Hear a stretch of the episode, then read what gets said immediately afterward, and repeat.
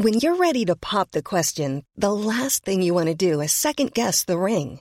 At BlueNile.com, you can design a one-of-a-kind ring with the ease and convenience of shopping online. Choose your diamond and setting. When you find the one, you'll get it delivered right to your door. Go to BlueNile.com and use promo code LISTEN to get $50 off your purchase of $500 or more. That's code LISTEN at BlueNile.com for $50 off your purchase.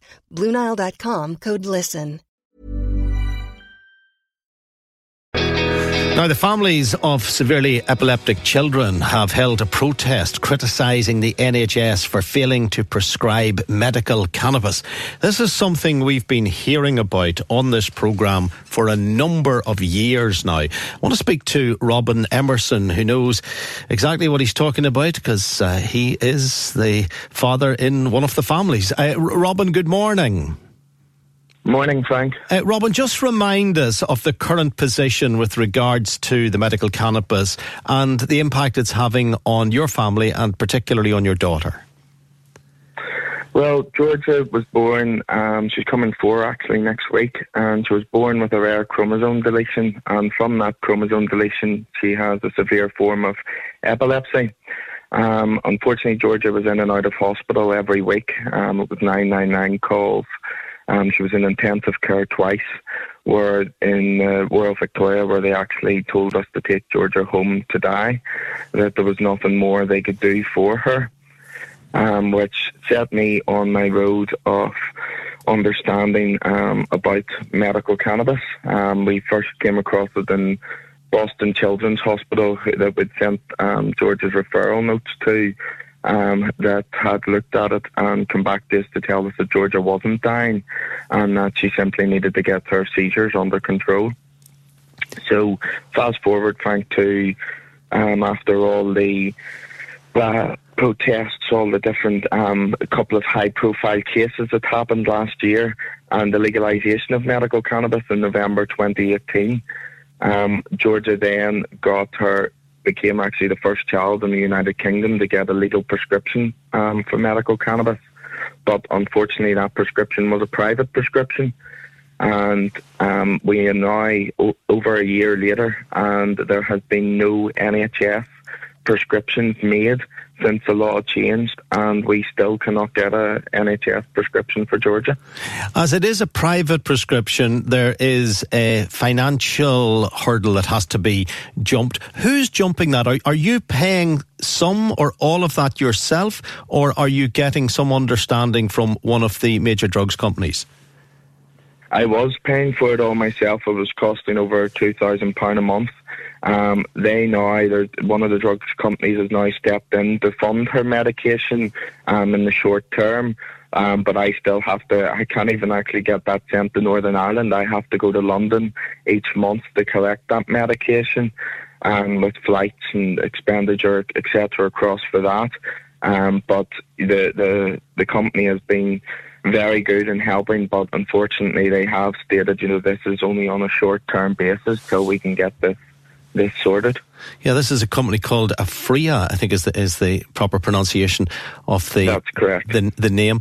Now, they're a godsend in the short term for you, but it's still an incredible expense with the travel and the hassle. Any of us who've ever had to go down to the chemist to pick up constant medication for a youngster finds it inconvenient. What you're doing is beyond belief. Now, you have been lobbying our health minister. Any chance of knocking at the right door, or is Matthew Hancock's door more likely to be the door that you should be rapping? Well, I've been working for a number of months now, back and forth with Westminster, meetings, a lot of MPs, different delegates who have actually been very, very supportive. Gavin Robinson has been very supportive and working strong and supporting George's case, and has spoken about it many times within the chamber. Simon Hoare, who's the chair of the Northern Ireland Select Committee, has also been very supportive and has been pushing Matt Hancock to try and sit down and get a solution. But yesterday I had arranged a meeting with the Health Minister for Northern Ireland, Robin Swann, and unfortunately the meeting didn't go too well. he didn't really have any solutions, any suggestions on where we are.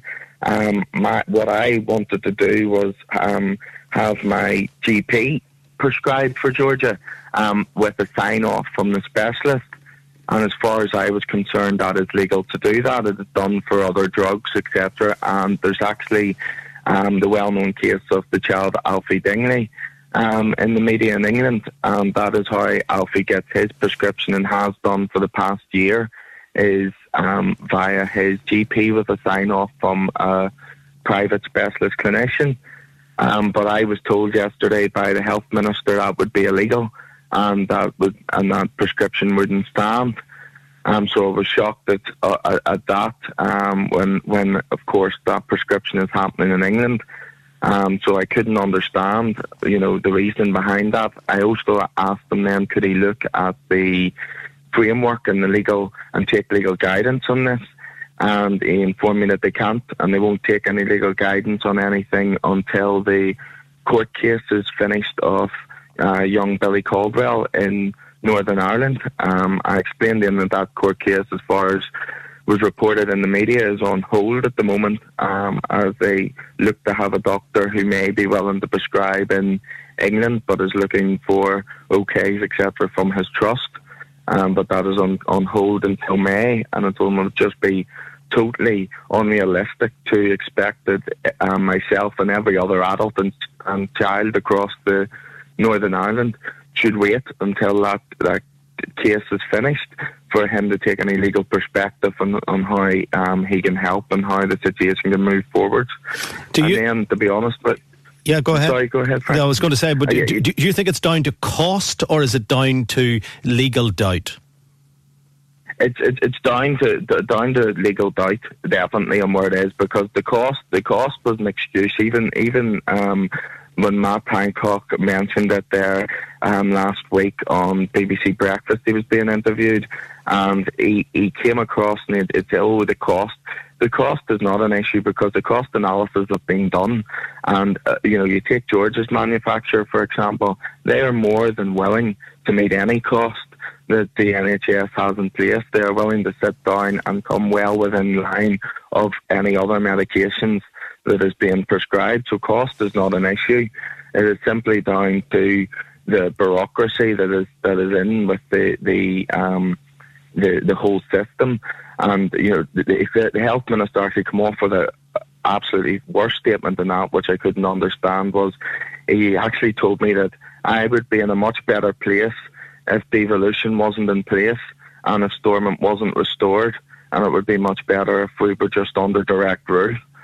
So, yeah, but maybe that's a point on, if Matt Hancock, the health secretary at Westminster, if he was handling it directly, it might be speedier.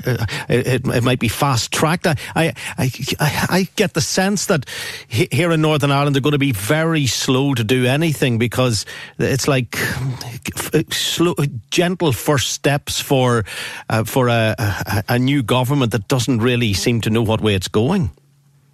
Yeah, well, it's the same right across the UK, Frank. There's no movement at all anywhere. There hasn't been a prescription written on the NHS right across the UK in this.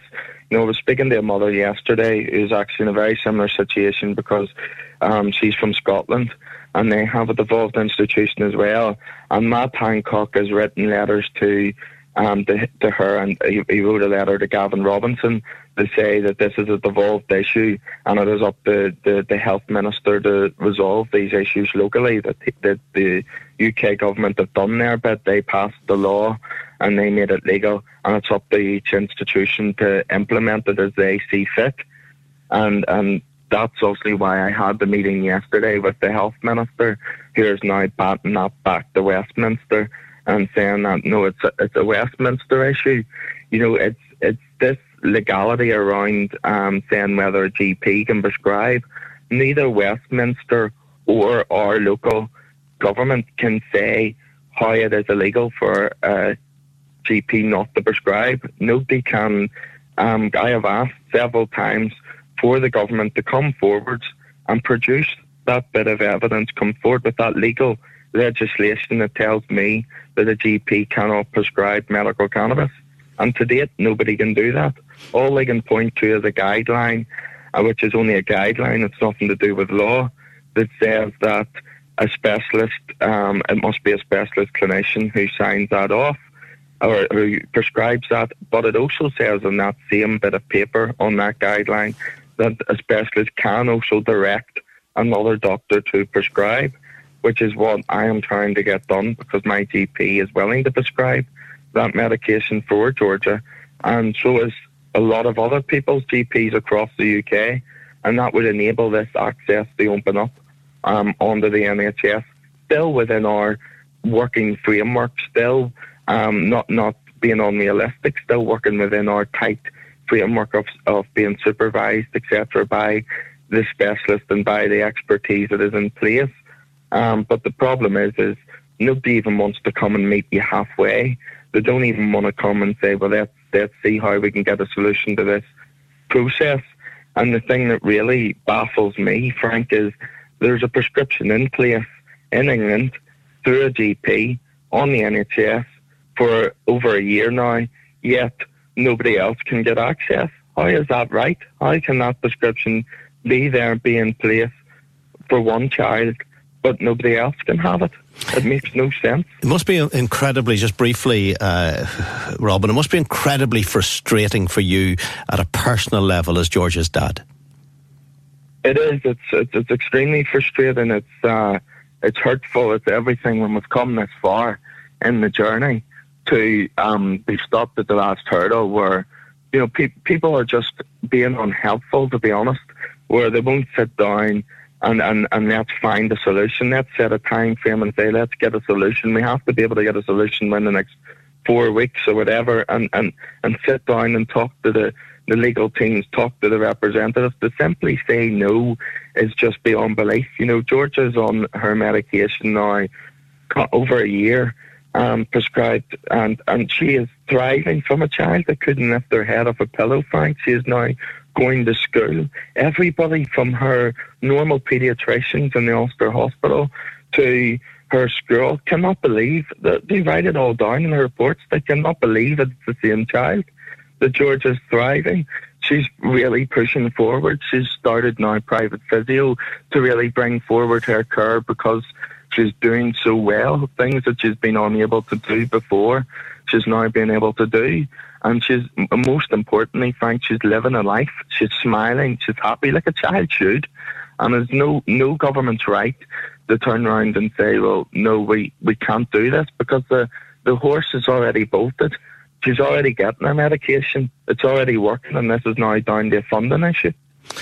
It's a very, very strong point, or series of strong points that you make, Robin. Appreciate you taking time out to talk to us this morning. Thank you for coming on.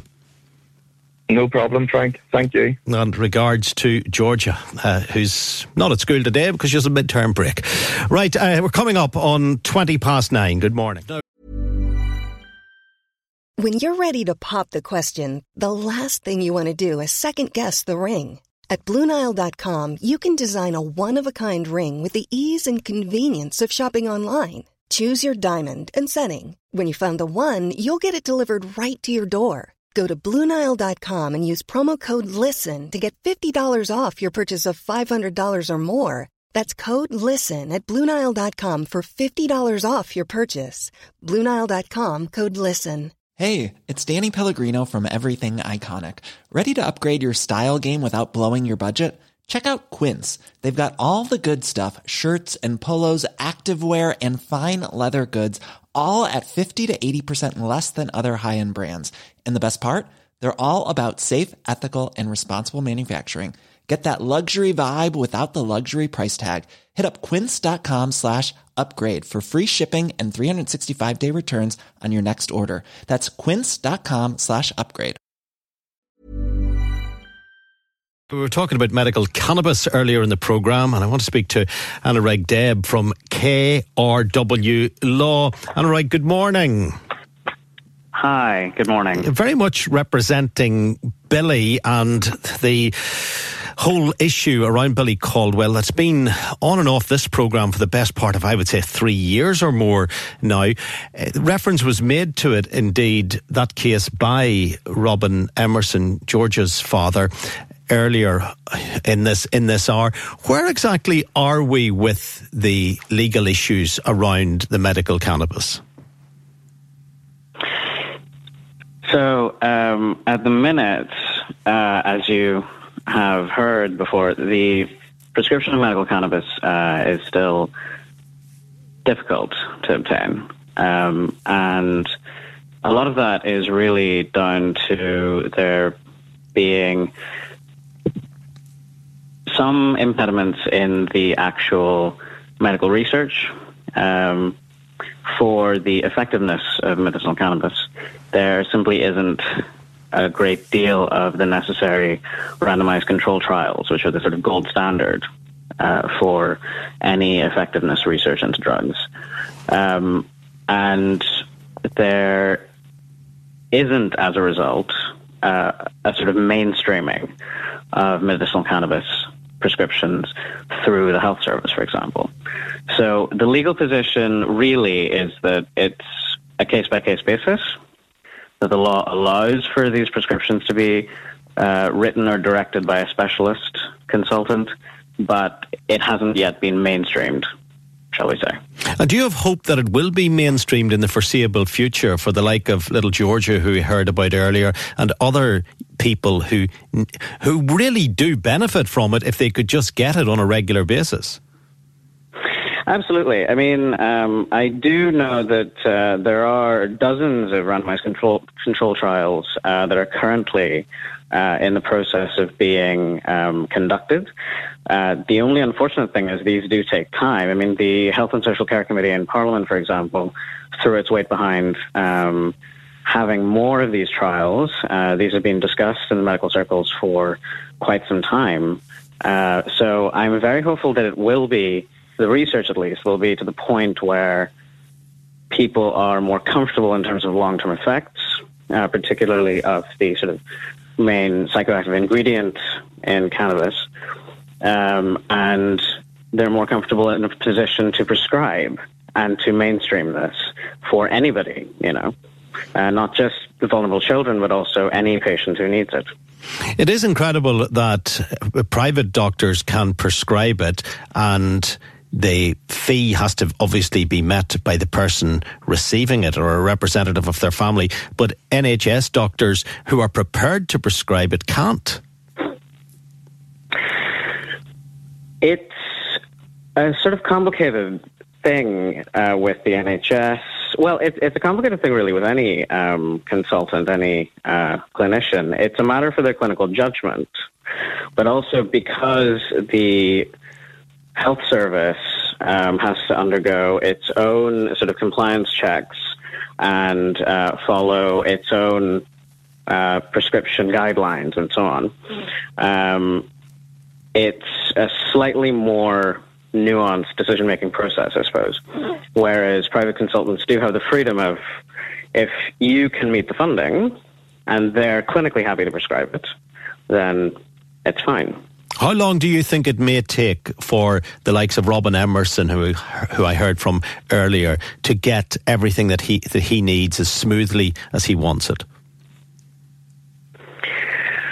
Well, I'm hopeful that the research will be in a position in the next sort of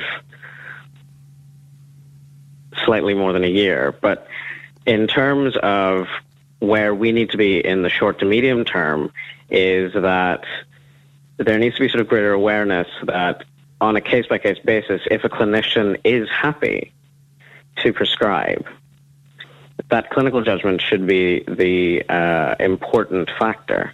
And so there needs to be greater, I suppose, engagement with that freedom that the law allows. So in the short term, hopefully more clinicians are prepared to make that case.